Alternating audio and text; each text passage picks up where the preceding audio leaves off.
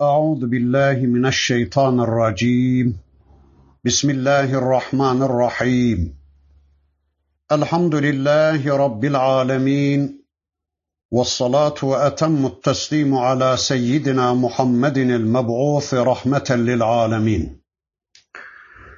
اللهم لا سهل إلا ما جعلته سهلا وأنت تجعل الحزن إذا شئت سهلا. اللهم علمنا ما ينفعنا وانفعنا بما علمتنا وزدنا علما برحمتك يا أرحم الراحمين. أما بعد وهو الذي يرسل الرياح بشرا بين يدي رحمته حتى إذا أقلت سحابا ثقالا سقناه لبلد ميت.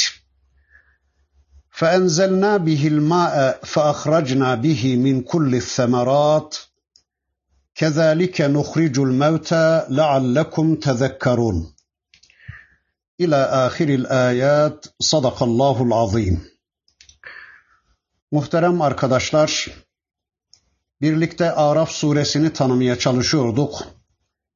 Geçen haftaki dersimizde surenin 57. ayetine kadar gelmiştik. İnşallah bu haftaki dersimizde de okumuş olduğum bu 57. ayetinden itibaren tanıyabildiğimiz kadar surenin öteki ayetlerini tanımaya çalışacağız. Her dersimizde ifade ettiğimiz gibi inşallah burada okuduğumuz, öğrendiğimiz Allah ayetleriyle önce Allah'ın istediği biçimde iman edeceğiz. Sonra da bu imanlarımızla yarınki hayatımızı düzenlemek üzere bu imanlarımızı yarınki hayatımızda görüntülemek üzere ciddi bir çabanın, ciddi bir gayretin içine inşallah gireceğiz. Bugün okumuş olduğum 57. ayeti kerimesinde bakın Rabbimiz şöyle buyuruyor. Rahmetin önünde müjdeci olarak rüzgarları gönderen Allah'tır. Rüzgarlar yağmur yüklü bulutları yüklenip taşıdığında onu ölü bir memlekete, ölü bir araziye gönderir, su indirir ve onunla her türlü ürünü, her türlü bitkiyi yetiştiririz. İşte ölüleri de tıpkı bunun gibi diriltip çıkarırız. Belki bundan ibret alırsınız.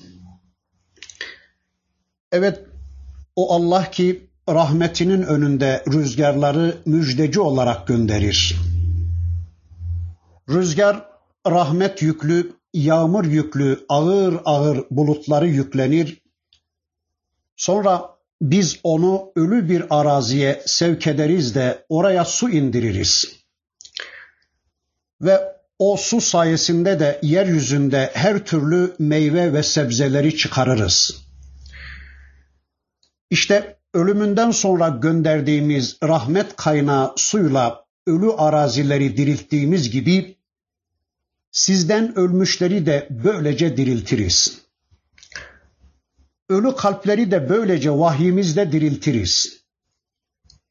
Belki düşünür de ibret alırsınız diye bunları size anlatıyoruz diyor Rabbimiz. Evet, yağmur yağmadan önce bakıyoruz ki Yağmurun önünde müjdeci olarak tatlı ve serin bir rüzgar eser. Biz bu rüzgardan anlarız ki Rabbimizin rahmeti geliyor. Evet, işte Rabbimizin bize sunduğu ayetleri. Yeryüzü tanrılarının ve tanrıçalarının hiçbirisinin elinin değmeyeceği, değemeyeceği, hiç kimsenin müdahale imkanı olmayan ayetler bulut ayeti, yağmur ayeti ve rüzgar ayeti. Sonra Rabbimizin emriyle bunlar vasıtasıyla yeryüzünde oluşan bitkiler, meyveler ve sebzeler ayetleri. Var mı Allah'tan başka bunlara söz geçirebilen? Haydi bu insanlar gökten bir damla su indirsinler, Haydi bu tanrılık iddiasında bulunanlar yeryüzünde bir tek ot bitirsinler. Gökten fazla değil sadece bir tek damla su indirsinler. bir tek varlık yaratsınlar. Mümkün mü? İsterse bütün dünya birleşsin, bir damla su bile indiremeyeceklerdir. Arkadaşlar, bu ayetin alternatifi olarak bu ayetin alternatifi olarak tüm yeryüzü birleşseler bir tek ayet çıkaramazlar, bir damla su indiremezler. Arkadaşlar dikkat ederseniz burada yağmur için rahmet kelimesini kullanmıştır Rabbimiz. Çünkü tüm yeryüzü varlıklarının ihtiyacı vardır ona. Onsuz hayat yeryüzünde mümkün değildir. İnsanlar ümitlerini kesip ümit inkisarına uğradıktan sonra üzüntüden çatlamış dudaklarına, çoraklaşmış gönüllerine ve yine o nispette çoraklaşmış arazilerine önce insanların yüzlerini güldürecek rahmet ve bereket müjdecisi rüzgarları gönderdiğini, sonra da hemen arkasından da yağmur indirdiğini anlatıyor Rabbimiz. İnsanların ümitlerinin kesildiği ve çaresizlikten kıvrandıkları bir anda Rabbimiz rahmetini indiriveriyor.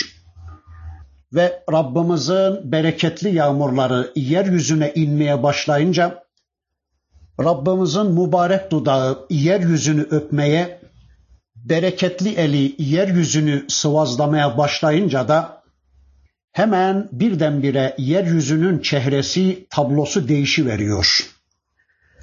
Ümitsizlik içinde kırışmış yüzler birdenbire gülmeye başlamış, yağmursuzluk yüzünden çatlamış toprağın yüzü gülmüş, kupkuru kurular yeşermiş, hayat gelmiş, her türlü meyveler, her çeşit bitkiler oluşmuş, hem kulların yüz çizgileri hem de toprağın yüzünün çizgileri değişmiş ve insanlar sevince gark olmuşlardır. Kur'an'ın başka bir yerinde Rabbimiz şöyle buyurur. Görürsün ki toprak kupkurudur. Hiçbir hayat emmaresi yoktur. Mesela bir çöl düşünün veya bir buzul düşünün veya işte birkaç metre don bir yer düşünün. Ama biz rahmetimizle o kupkuru toprağa gökten su indirdiğimiz zaman o toprağın titrediğini, kabardığını, canlanıp hayat için harekete geçtiğini görürsün. Şüphe yok ki ona hayat veren, onu böylece ölüyken dirilten Allah, elbette ölüleri de işte böylece diriltir. İndirdiği yağmurla ölü toprağı dirilten Allah, aynen bunun gibi indirdiği vahiyle de ölü kalpleri diriltir. İndirdiği vahiy ile Rabbimiz ölülerden diri çıkarır. Kafirlerden müminler oluşturur. Ya da öldükten sonra kıyamet günü insanları sizleri öylece diriltip yeniden hayat verecektir. Şüphesiz ki o her şeye kadirdir.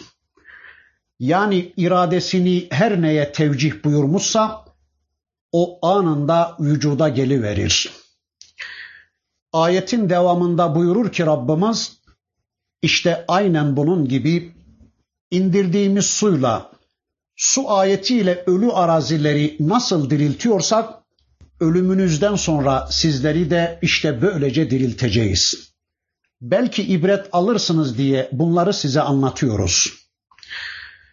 Tabi burada Rabbimizin anlattığı diriltme hem ölmüş insanları kıyamet günü diriltmesi hem de dünyadayken vahiy sayesinde ölmüş kalpleri diriltmesi anlamına gelecektir. Öyleyse hem kendimizi hem de çevremizdeki insanları Allah'ın ayetleriyle diriltmek zorundayız. Allah'ın ayetlerini hem kendimize hem de çevremize duyurmak zorundayız. Karşınızdaki adam ne kadar da katı kalpli, ne kadar da muannit birisi olursa olsun, yağmur ayetiyle ölü ve kupkuru bir araziyi dirilten Allah'ın Kur'an ayetleriyle de ölü kalpleri dirilteceğine inanmak zorundayız. Evet, Rabbimizin bu ayetlerini hem de çevremizden çok yakınımızdan bize sunduğu bu ayetlerini hiçbir zaman unutmadan bir hayat yaşayacağız. Bu ayetler sürekli bizim gündemimizde olacak ve sürekli Rabbimize haşyet duyacağız. Bu ayetlerle birlikte bu ayetlerin sahibine haşyet içinde, itaat içinde bir hayat yaşayacağız. Ama bakıyoruz ki bugün insanlar tüm bu ayetleri kapatıyorlar, gündeme getirmiyorlar, örtüyorlar, örtbas ediyorlar, kamufle ediyorlar ve kendi ayetlerini gündeme getirmek için ellerinden ne geliyorsa yapmaya çalışıyorlar. Korkunç bir gelişme, müthiş bir gelişme, müthiş bir buluş. İşte gökyüzüne çıkıyoruz, yeryüzüne iniyoruz. Sihirbazlık numaralarıyla insanların gözlerini büyülemeye çalışıyorlar. Böylece gerçek ayetler gündemden düşürülmüş, şeytan ayetleri her tarafı kaplamış ve sonunda da insanlar kendi kendilerine ibadet eder olmuşlar. Kutsiyet insana ait olmuş, üstünlük insana izafe edilir olmuş. Halbuki hiçbir konuda tek yetkileri bile yoktur bu insanların. Bakıyorsunuz rüzgarlar bir o tarafa gidiyorlar, bir bu tarafa gidiyorlar. Bir anda yerdeler, bir de bakmışsınız ki gökyüzüne çıkmışlar. Bütün bunlar kimin emriyle oluyor? Gök ve yer tanrıları onlara söz geçirebiliyorlar mı? Yoksa ekonomik, siyasal tanrılar, egemenlik bizim diyenler mi? Veya ruhaniler mi bu işi yapıyorlar? Rüzgarları onlar mı hareket ettiriyorlar? Bulutları onlar mı hareket ettiriyorlar? Bitkileri onlar mı çıkarıyorlar? Varlıkları onlar mı yaratıyorlar? İnsanları onlar mı yaratıyorlar? Dağları onlar mı yaratmış? Gökleri onlar mı bina etmiş? Gemileri onlar mı hareket ettiriyorlar? Hayır hayır bunların hepsi Allah'ın ayetleridir. Ondan başka kimsenin de bu konuda en küçük bir yetkisi de etkisi de yoktur. وَالْبَلَدُ الطَّيِّبُ يَخْرُجُ نَبَاتُهُ بِإِذْنِ رَبِّهِ وَالَّذِي خَبُثَ لَا يَخْرُجُ إِلَّا نَكِدًا كَذَلِكَ نُصَرِّفُ الْآيَاتِ لِقَوْمٍ يَشْكُرُونَ İyi toprak Rabbinin izniyle bitki verir. Çorak toprak da kavruk bitki çıkarır. Şükredecek bir millet için, şükredecek bir toplum için böylece ayetleri yerli yerince açıklarız.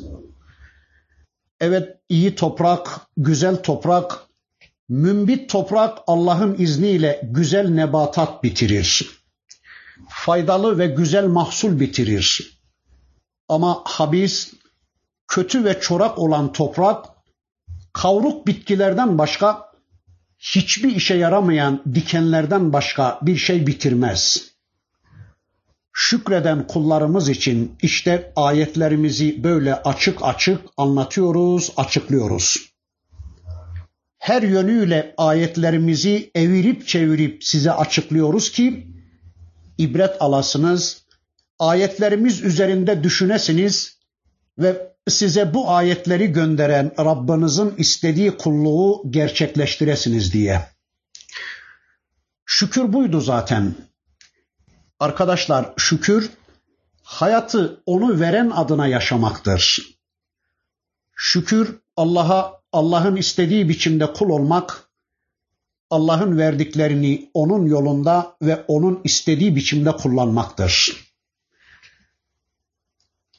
Ayeti kerimeden anlıyoruz ki Rabbimizin yağmur ayeti karşısında Rabbimizin bu meşhut ayeti karşısında iki toprak tavrı görüyoruz. İki cins toprak vardır. Bunlardan birincisi verimli, münbit bir topraktır. Bu özelliğinden dolayı yağmur ayetiyle karşı karşıya geldiği andan itibaren Allah'ın yağmur ayetini sinesine alır almaz hemen en güzel biçimde nebatını bitiriyor. Hatta Bakara'da anlatıldığına göre bu toprak öyle özellik sahibidir ki oraya bolca yağmur yağmasa bile yani ufak bir çisenti olsa bile yine bitki bitirir. Ama bunun yanında öyle topraklar da var ki cinsi kötüdür. Çoraktır. Bu tür topraklar da sadece diken bitirir. İnsanların ve hayvanların işine yaramayacak şeyler bitirir. Veya sert bir kayalık arazi düşünün ki yağan yağmurlar üzerinden kolayca akıp gitmektedir. Bu sert arazinin üzerinde incecik bir toprak tabakası var ve siz onun üzerine bir şeyler ekiyorsunuz. O ektiğinizi korumaya ve yetiştirmeye çalışıyorsunuz. Tohum çıkıyor, filizleniyor. Dışarıdan tohum filizlenip dal budak saldı diye bakıp bakıp seviniyorsunuz. Sonra bardaktan boşanırcasına bir yağmur yağmaya başlıyor. Ve yağan yağmur selleri o kayalığın üzerindeki o incecik toprak katmanını üzerindeki filizlerle beraber söküp silip süpürür. Sonunda çekilen tüm zahmetler, tüm emekler, harcanan tüm mesailer bir anda yok olup gidiyor. Çünkü bu filizler köksüzdür. Tutunurlulukları yoktur. İşte aynen bunun gibi amellerini köklü bir imana dayandırmayan, basit ve köksüz menfaatler ve gösterişler için yapan kişilerin amelleri de işte böyle yok olup gidecektir. Yarına intikal etmeyecek, ahirete intikal etmeyecek ve Allah katında en ufak bir faydası bile görülmeyecektir. İşte aynen bu topraklar gibi Rabbimizin vahiy rahmeti karşısında, Kur'an rahmeti karşısında, sünnet rahmeti karşısında, hidayet rahmeti karşısında insanlar da iki türlüdür. Bunlardan birisi vahiy ile tanışır tanışmaz, peygamberin mesajıyla buluşur buluşmaz, Allah'ın ayetleri sinesine girer girmez, kalplerine vahiyden bir çisenti düşer düşmez, tüm hayatı bu vahiy ile değişiveren, tüm bakışlarını, tüm amellerini ve düşüncelerini vahiy kaynaklı yapıveren, yani vahiyden istifade ederek amel meyveleri döküveren müminler, içine nüfuz eden vahiy ile hayatını düzenleyip salih ameller işlemeye koyulan müminler. Öteki insan tipi ise Allah'ın bunca ayetlerinden istifade edemeyen, alabildiğine çorak ve nasipsiz kafirlerdir. Mesela aynı dönemde Rabbinin yağan rahmetinden istifade edip hayatını onunla düzenleyen bir Nuh Aleyhisselam var ama onun yanı başında aynı ayetlerden istifade edemeyip kafirce bir hayat yaşayan insanlar var. Veya yine Rahman'ın rahmetiyle yunup yıkanan ve o rahmet gereği Rabbine teslim olmuş bir İbrahim Aleyhisselam var ve onun yanı başında alabildiğine çoraklaşmış, Allah'ın rahmetinden istifade edememiş Nemrut ve onun safında yer alanlar var. Veya Allah'ın rahmeti karşısında mümbit bir toprak rolü oynayan Hazreti Musa aleyhisselam var. Ama yanı başında alabildiğine çorak bir firavun ve taraftarları var. Hazreti Muhammed aleyhisselam ve onun pırlanta ashabı bu mümbit araziyi temsil ederken Ebu Cehiller, Ebu Lehebler de çorak arazinin temsilcileriydi. Tarih bu iki toprağın mücadelesiyle doludur. Bakın bundan sonraki ayetinde Rabbimiz bu iki sınıf arasındaki mücadelelerden söz edecek. Yani ilk çağdan itibaren vahiy karşısında iyi toprağı temsil eden Allah elçileriyle kötü toprağı temsil eden peygamber düşmanları arasında gerçekleşmiş mücadeleyi anlatacak Rabbimiz. Arkadaşlar her iki grubu da iyi tanımak zorundayız. Sınıfımızı, safımızı bilmemiz açısından Rabbimizin anlatacağı bu grupları çok iyi tanımak zorundayız. Değilse Allah korusun yanılır şaşırır da Allah elçilerinin yanında yer almamız gerekirken Allah düşmanlarının safında yer almaya kalkışabiliriz. Allah dostlarının rolünü oynamamız gerekirken Allah düşmanlarının rolünü oynamaya kalkışabiliriz. İşte Allah anlatmaya başlıyor. لَقَدْ اَرْسَلْنَا نُوحًا اِلَى قَوْمِهِ فَقَالَ يَا قَوْمِ اعْبُدُوا اللّٰهَ مَا لَكُمْ مِنْ اِلَٰهٍ غَيْرُهُ اِنِّي أَخَافُ عَلَيْكُمْ عَذَابَ يَوْمٍ عَظِيمٍ Andolsun ki Nuh'u milletine gönderdik.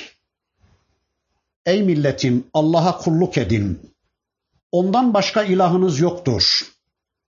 Doğrusu sizin için büyük bir günün azabından korkuyorum dedi. Evet biz Nuh'u kavmine gönderdik. Arkadaşlar ayeti kerimeden anlıyoruz ki Hazreti Nuh Aleyhisselam toplumuna risaletle gönderilen, kendisine din, kitap ve şeriat verilen ilk rasuldür. Halbuki Nuh Aleyhisselam'dan önce gönderilen Adem, Şit ve İdris Aleyhisselamlar da nebi ve elçidirler ama bunlara suhuf verilmiştir. Adem Aleyhisselam insanlara peygamber olarak gönderilmiştir. Çünkü zaten o yaratılırken peygamber olarak yaratılmıştır. Hazreti Nuh Aleyhisselam hakkındaki bu Resul ifadesini şöyle anlamaya çalışıyoruz. Resulullah Efendimizin bu konudaki hadisini hatırlıyoruz. Kıyamette hesap kitap dönemi başlayınca bütün insanlar o bekleme dehşetinden bıkmış usanmış, bitkin bir vaziyette soluğu babaları Hazreti Adem'in huzurunda alacaklar. Hazreti Adem diyecek ki siz şefaat için Hazreti Nuh'a gidin.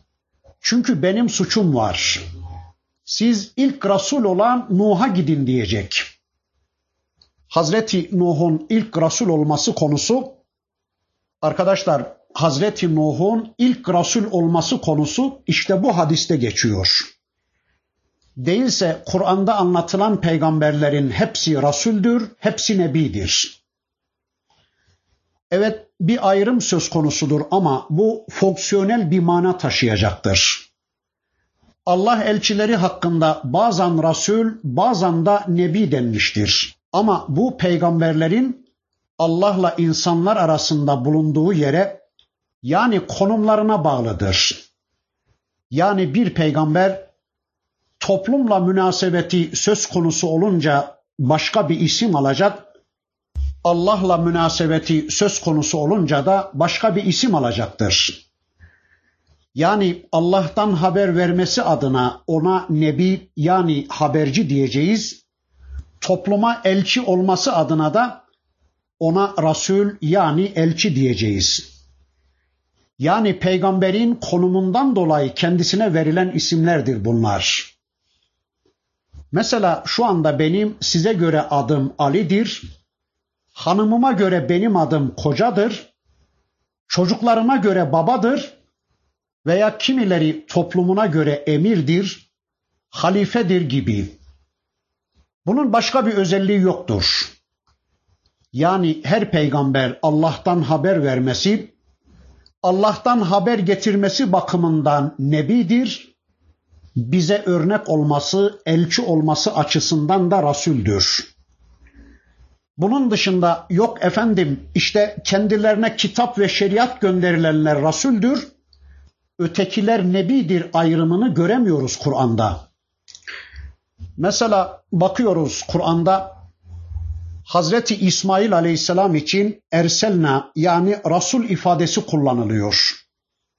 Halbuki biz biliyoruz ki İsmail Aleyhisselam'a kitap filan gönderilmemiştir.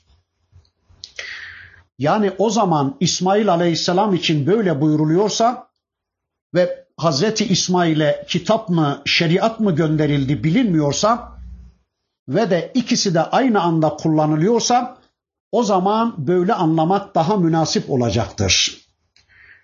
Veya Nuh Aleyhisselam için Lut Aleyhisselam, Salih Aleyhisselam ve Hud Aleyhisselam için de Allah Resul kelimesini kullanıyorsa ve bunlara kitap ve şeriat verildiğinden de söz edilmiyorsa bunun içinden çıkamayız.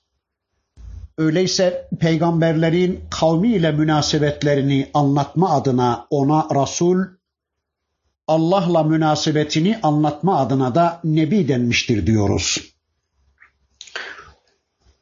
Burada Erselna sözünün ilk defa Hazreti Nuh Aleyhisselam hakkında kullanılmasının belki şöyle bir anlamı da olabilir.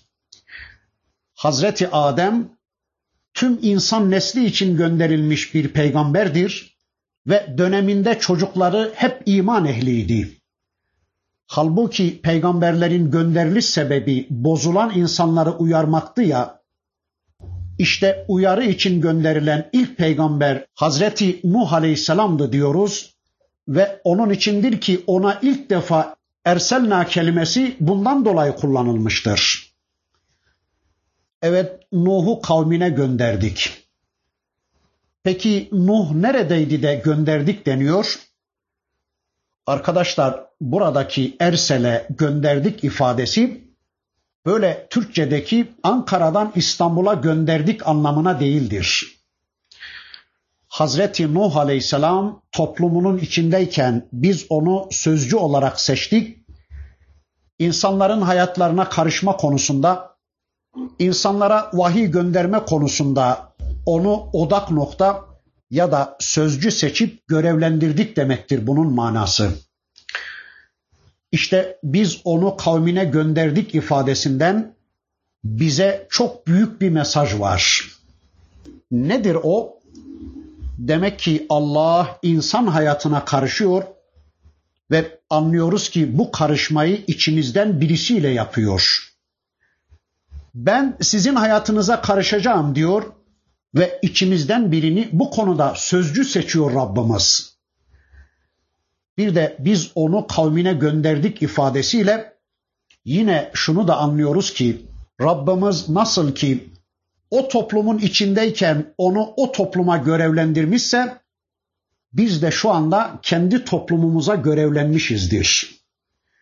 Yani biz de hanımlarımıza, çocuklarımıza, çevremizdekilere görevlendirildik. Öyleyse Allah'ın Hazreti Nuh'u kavmine gönderdiği gibi biz de kendimizi kendi kavmimize, kendi ehlimize gönderelim. Aynı bölgede yaşayanlara, ulaşma imkanımız olanlara ulaşalım ve bunu Allah'tan bir görev bilelim. Önce karımızı, kızımızı, sonra da en yakın çevremizden başlamak şartıyla onları uyarmanın yükümlülüğüyle kendimizi sorumlu tutalım.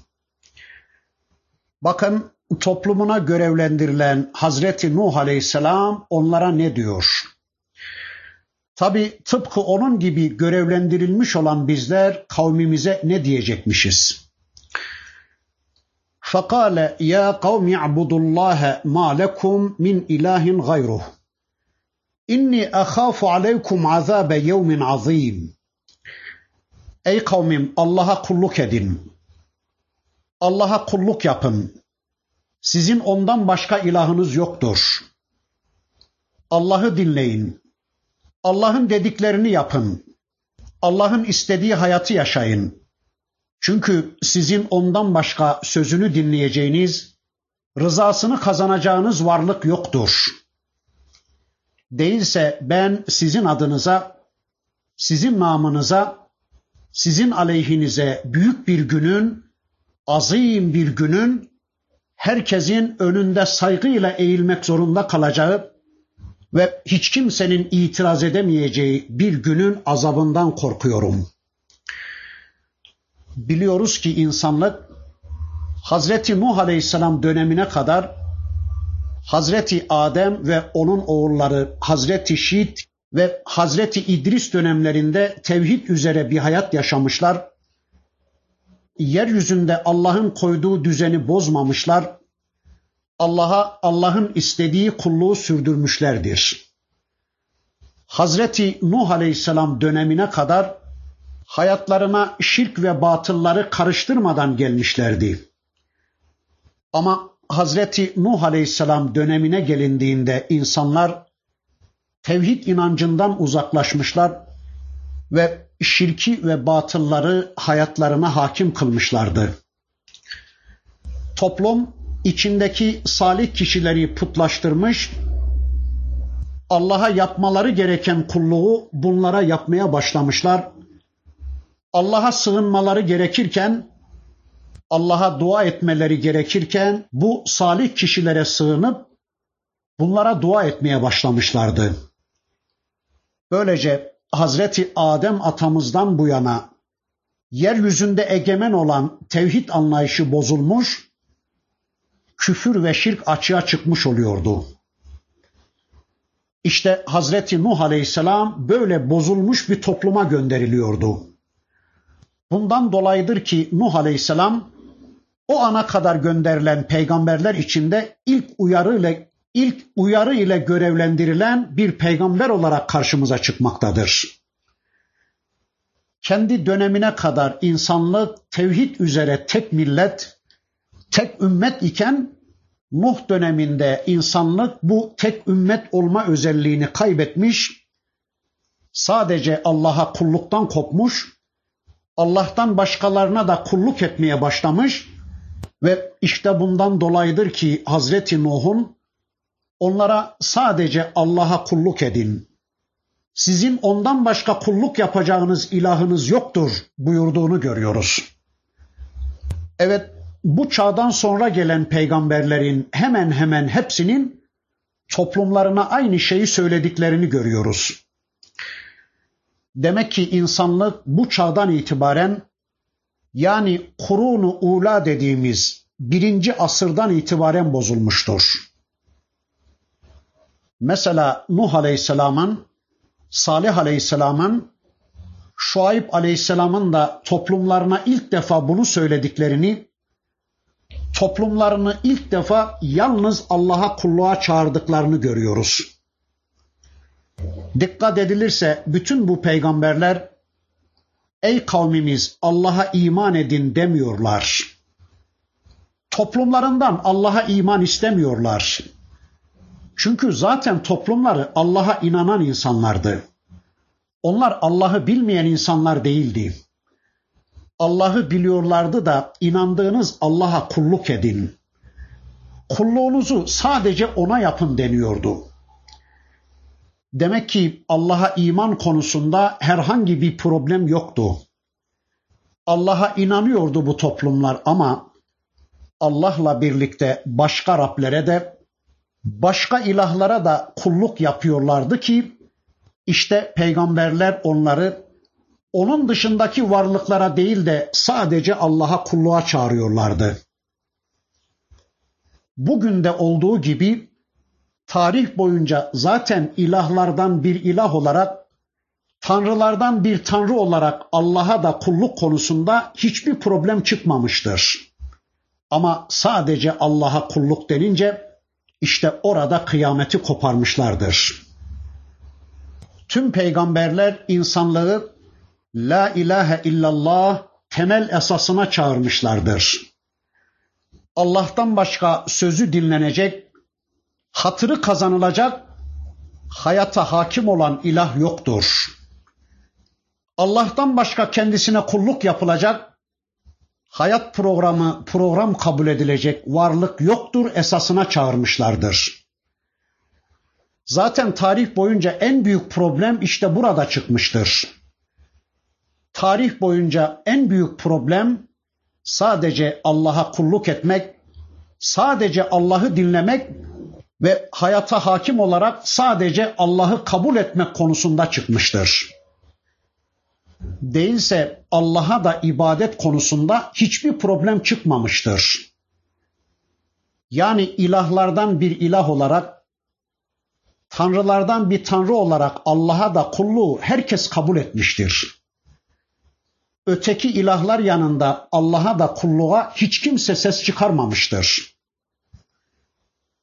Yani göklerin ve yerin, göktekiler ve yerdekilerin yaratıcısı olarak, dağların ve denizlerin yaratıcısı olarak, öldüren, yaratan, yaşatan bir ilah olarak herkes onu kabul etmiştir. Ama inandığınız bu Allah kendisinden başka ilah olmayandır. Ama bu Allah hayata karışan ve kendisinden başka hayata karışıcı olmayandır. Ama bu Allah insanların kulluk programlarını belirleyendir ve kendisinden başka kanun koyucu olmayandır. Ama bu Allah boyunlarınızdaki kulluk ipinin ucu elinde olan ve sadece kendisinin çektiği yere gidilmesi gerekendir.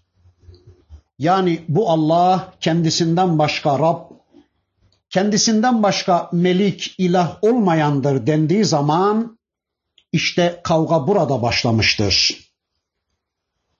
Göklerin ve yerin yaratıcısı, rızık vericisi olarak kabul ettikleri bu Allah'ı insanlar hayatlarına karışıcı olarak reddetmeye çalışmışlardır. İlah olarak Allah'ı kabul edelim ama tek ilah olarak asla kabul etmeyiz diyorlar. İlahlardan birisi olarak onu da dinleyelim. İlahlardan birisi olarak ona da kulluk yapalım ama tek ilah olarak sadece ona kulluğa hayır diyorlar. Çünkü bizim hayatımıza karışacak başka ilahlarımız da var. Hayatımızda sözünü dinleyeceğimiz başka Rablerimiz de var. Bizim Allah'tan başka hukuk tanrılarımız, eğitim tanrılarımız, şifa tanrılarımız, siyasal tanrılarımız da var. Tamam bu tanrılarımızdan birisi olarak Allah'ı da dinleyelim ama öteki tanrılarımızı da dinlemek zorundayız diyorlar. Aslında bu iddiaların altında Allah'tan, Allah'a kulluktan kurtulup kendi keyiflerince bildikleri gibi bir hayat yaşama arzuları yatmaktadır. Ya da şöyle ifade edelim. Bunlar Allah'a kulluktan kurtulup kendi kendilerine, kendi heva ve heveslerine tapınmak istiyorlar keyiflerinin istediği gibi sorumsuz ve sınırsızca bir hayat yaşamak istiyorlar. Çünkü bakıyoruz bu adamlar Allah'tan başka kendilerinin ilahları olduklarını iddia ettikleri kimseleri de varlıkları da kendileri belirliyorlar. Putlarını kendileri dikiyorlar. O diktiklerini o belirlediklerini istedikleri gibi yönlendirebileceklerini bildikleri için öyle yapıyorlar. Seçtikleri ilahlarına bizi şöyle şöyle idare ederseniz sizi seçeriz. Değilse sizi seçmeyiz diyebildikleri için seçiyorlar. Bizden şunları şunları istemeyeceksiniz. Bizi şu şu sorumluluklar altına almayacaksınız.'' Yani bizden namaz gibi, zekat gibi, tesettür gibi ağır sorumluluklar istemeyeceksiniz. İçki gibi, kumar gibi, faiz gibi, zina gibi bizim alışık olduğumuz şeyleri bizim için yasaklamayacaksınız. Bize lüks ve müreffeh bir hayat sağlayacaksınız. Biz ne istersek nasıl bir hayata razıysak onu sağlayacaksınız diyebildikleri için onları kabul ediyorlar. Yani onları yönlendirebilecekleri, şartlandırabilecekleri için belirliyorlar.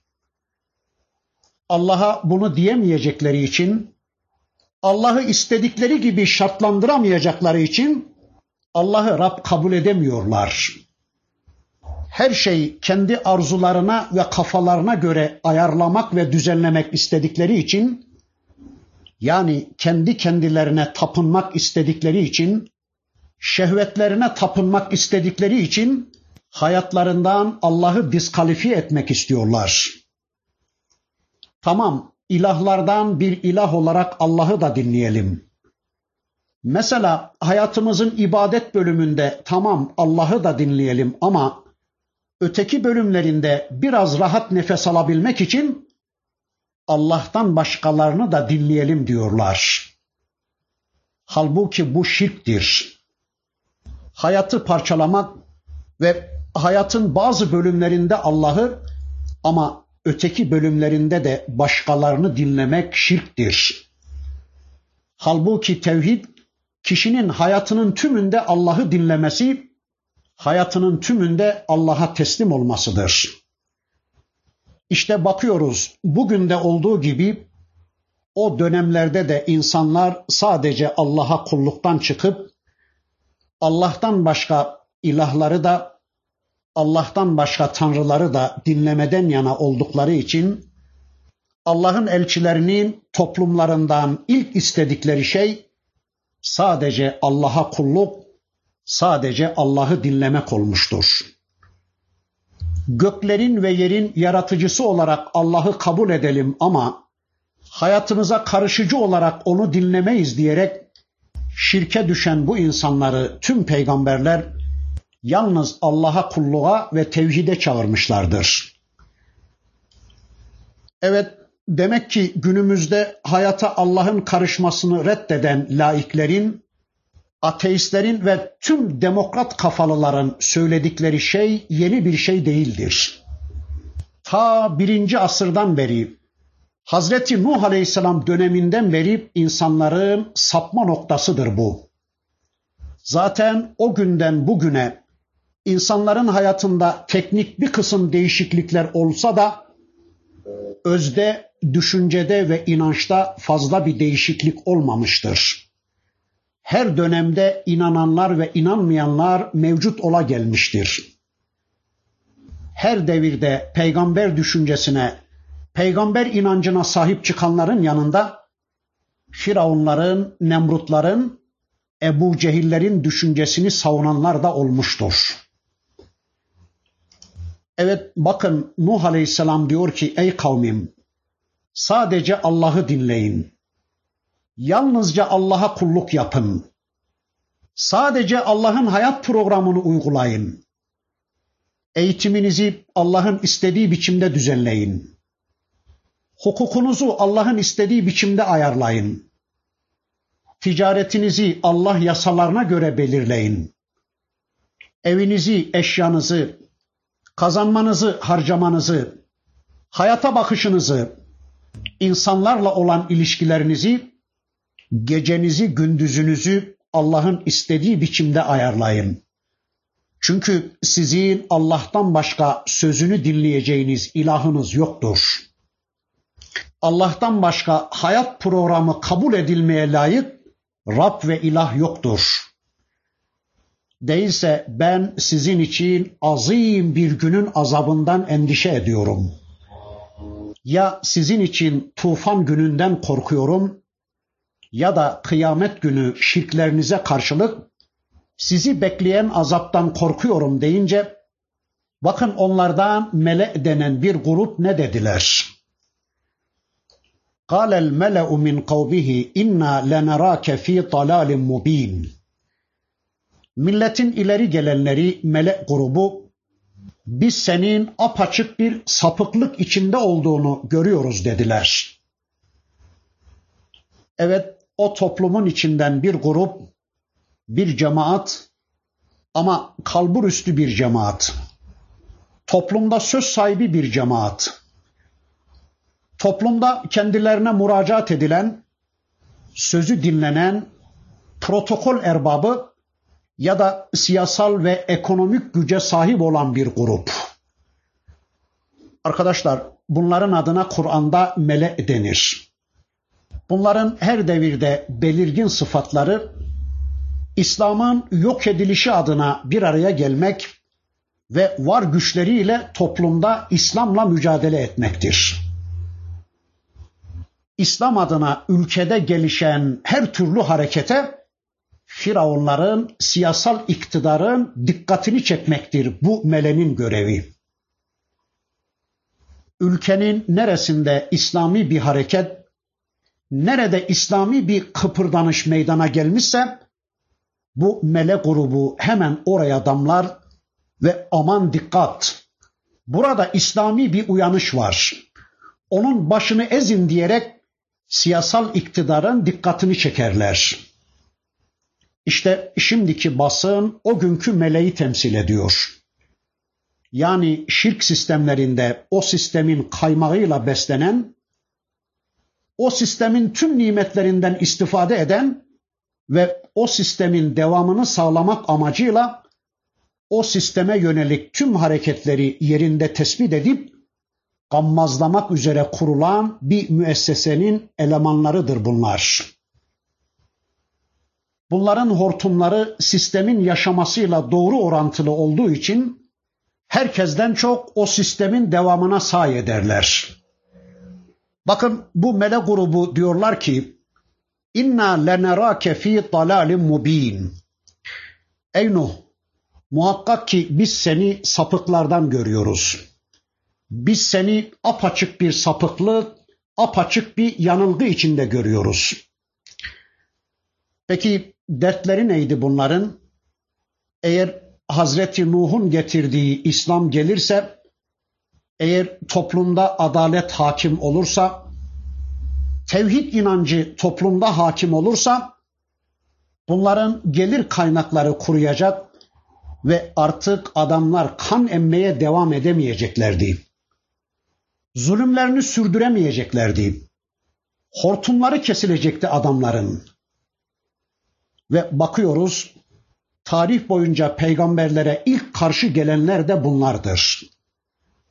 Allah tarafından elçileri vasıtasıyla toplumlara sunulan ilahi mesaja ilk karşı çıkanlar bunlar olmuştur. Bunlar aslında kendileri zalim oldukları halde ümmetin paralarını haksız yere yiyerek toplumun kanını emerek sapıklık içinde oldukları halde Allah'ın elçilerini sapıklıkla itham ediyorlar. Cehennemi cennet, ateşi gülistan görüyorlar alçaklar. Cehenneme doğru gidiyorlar ama farkında değiller.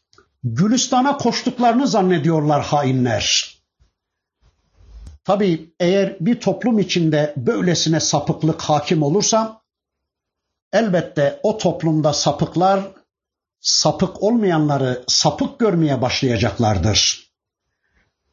Toplumun içinde fuhuş ve ahlaksızlık böylesine yaygın hale gelirse elbette namussuzlar namusluları namussuzlar olarak itham edeceklerdir. Hırsızlar hırsız olmayanları enayilikle suçlamaya başlayacaklardır. Yani bir memlekette herkes kafayı yemişse o toplumda 3-5 tane akıllı insan varsa bu sefer berikiler onlara deli demeye başlayacaklardır. İşte bu melek grubu da Allah'ın elçisine Ey Nuh seni sapıklardan görüyoruz diyorlardı. Onların bu alçakça tavırları karşısında bakın Allah'ın elçisi de şöyle diyordu. قال يا قوم ليس بي ضلالة ولكني رسول من رب العالمين. أبلغكم رسالات ربي وأنصح لكم وأعلم من الله ما لا تعلمون. أوعجبتم أن جاءكم ذكر من ربكم على رجل منكم لينذركم ولتتقوا ولعلكم ترحمون.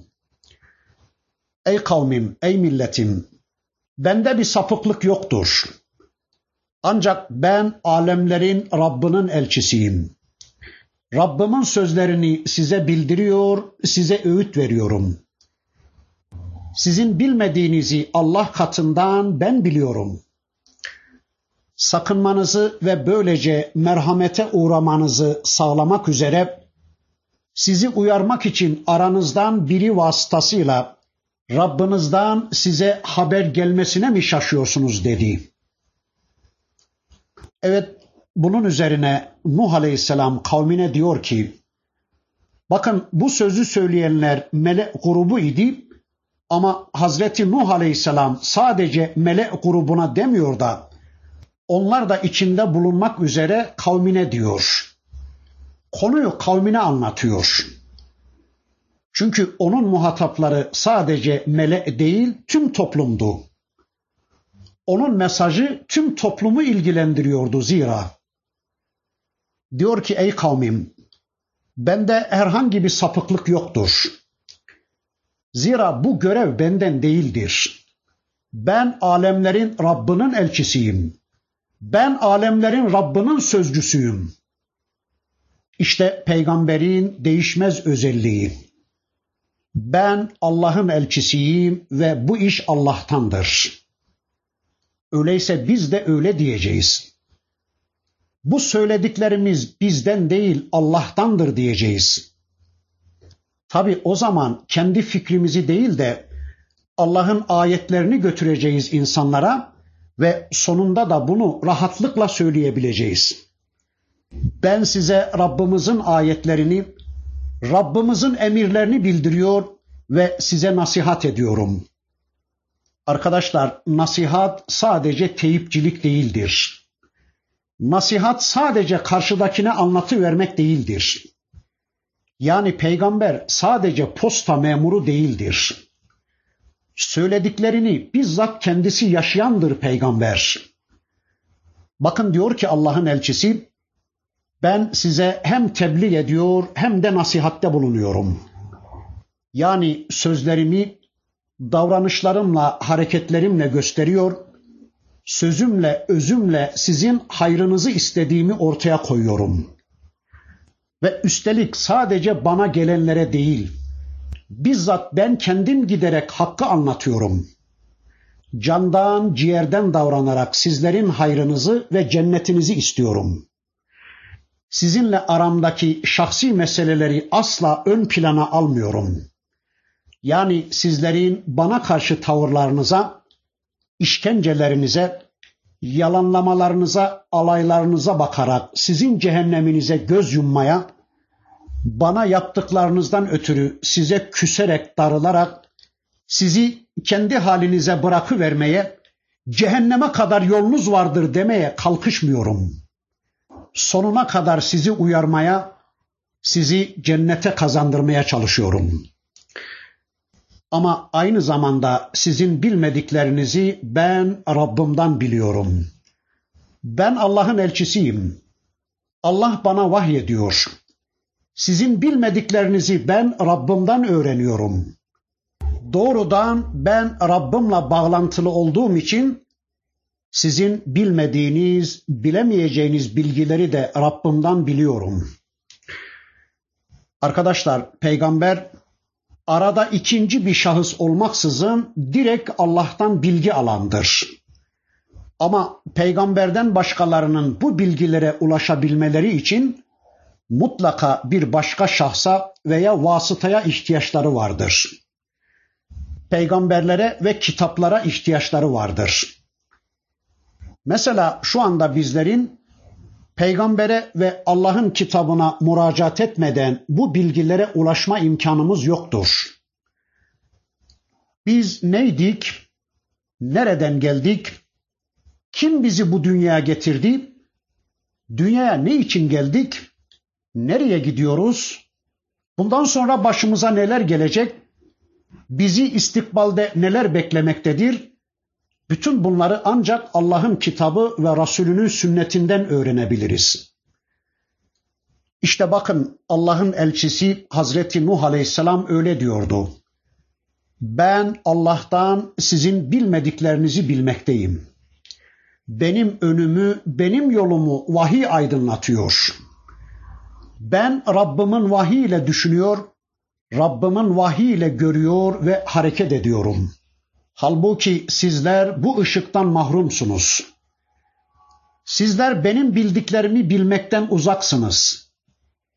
Şimdi sizler kendisiyle yol bulmanız için içinizden bir kimsenin aracılığıyla Rabbinizin ayetlerinin size gelmesini acayip bir şey mi görüyorsunuz? Tuhaf mı karşılıyorsunuz? Yani sizin gibi, sizin içinizde yaşayan, sizin halinizi bilen bir insanın Allah tarafından vahiy konusunda odak nokta seçilmesi, sözcü seçilmesi acayibinize mi gitti? Ya da insan cinsinden bir peygamberin seçilerek size gönderilmesi çok mu acayip bir şey? Yani belki yeryüzünde en şaşılmayacak, en kabul edilecek tek şey varsa o da yaratıcı olan, rızık veren, kulları konusunda tek söz sahibi olan bir Allah'ın içinizden bir elçi seçerek arzularını, yasaklarını bildirmesidir. Bundan daha tabii bir şey olabilir mi? Yani böyle bir zikrayı, böyle bir hayat programını Rabbiniz göndermeyecekti de kim gönderecekti? Sizin hayat programınızı sizi yaratan ve sizin sahibiniz olan Allah belirlemeyecekti de kim belirleyecekti? Yani bunda şaşılacak ne var? Bundan daha normal ne var ki? Yani esas şaşılacak şey Allah'ın sizi yaratıp da size program göndermemesi, sizin bu dünyada nasıl bir hayat yaşayacağınızı, ne yapacağınızı, ne edeceğinizi bildirmemesidir diyordu Allah'ın elçisi Hazreti Nuh Aleyhisselam.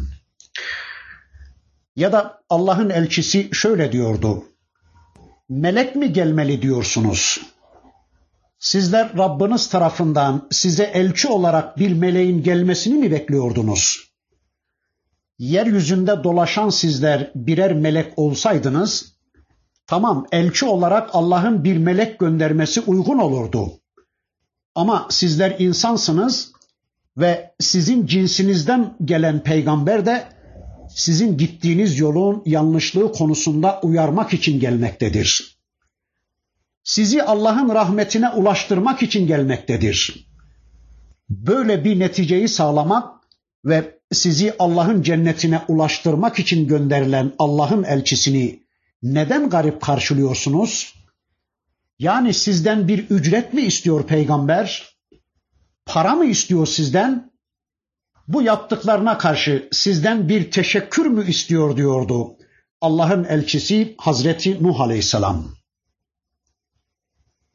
Bundan sonra 64. ayetinde de bakın Rabbimiz şöyle buyuruyor. فَكَذَّبُوهُ فَاَنْجَيْنَاهُ وَالَّذ۪ينَ مَعَهُ فِي الْفُلْكِ وَأَغْرَقْنَا الَّذ۪ينَ كَذَّبُوا بِآيَاتِنَا اِنَّهُمْ كَانُوا قَوْمًا عَم۪ينَ onu yalanladılar. Biz de onu ve gemide beraberinde olanları kurtardık. Ayetlerimizi yalan sayanları suda boğduk. Çünkü onlar kör bir milletti. Evet, Hazreti Nuh'u yalanladılar. Biz de onu ve beraberindeki inananları, onun safında yer alanları, onun mücadelesini destekleyenleri gemide kurtardık.'' Evet tercihini peygamber yolunda olmaya kullanan, oylarını peygamberin gemisinde, peygamberin safında olmaya kullananları kurtardık diyor Rabbimiz. Bunlar inanan insanlardı. Belki bunların içinde günahkarlar da vardı ama değil mi ki tercihlerini peygamberden yana kullanmışlardı? Günahkar da olsalar Allah onları tercih ettikleri safta kurtarıyordu. Mesela tercihini Hazreti Musa'nın yanında olmaya kullanan bir Samiri de denizi geçip kurtulanların arasındaydı. Bunlar günahkar da olsalar imanlarından ötürü, tercihlerinden ötürü dünyada kurtulanlardan oluyorlardı ama bu kurtuluştan sonra peygamber yanında uzun bir süre eğitim yasasına tabi tutuluyorlar ve yasalara teslim olup eğitilenler, ıslah olanlar aynı zamanda ahirette de kurtulanlardan olurken eğitilmeyenler, ıslah olmayanlar da ahirette kurtuluştan mahrum oluyorlardı.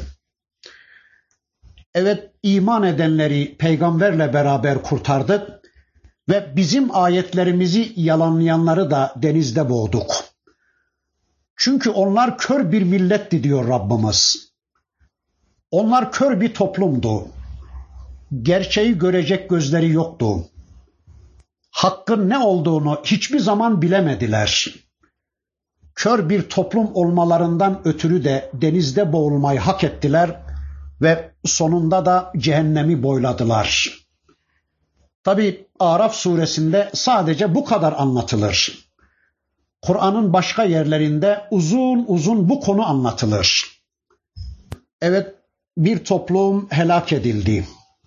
Allah'a karşı gelen, Allah'ın elçisine karşı gelen ve hayatlarına Allah'ı da Allah'ın elçisini de karıştırmak istemeyen, kendi bildiklerince bir hayat yaşamaktan yana tavır sergileyen bir toplum helak edilirken Allah'a ve Allah'ın elçisine teslim olanlar da kurtulanlardan oldu. Bundan sonra bir peygamber daha tanıyacağız. Sonra diğer peygamberlerin toplumlarıyla mücadelelerine muttali olacağız. Ama biz bu hafta da inşallah burada kalalım. Rabbimizin öteki ayetlerini tanımak için gelecek hafta tekrar bir araya gelmek üzere Allah'a emanet olun. Subhaneke Allahumma ve bihamdik. Eşhedü en la ilahe illa ente. Estağfiruke ve etubu ileyk.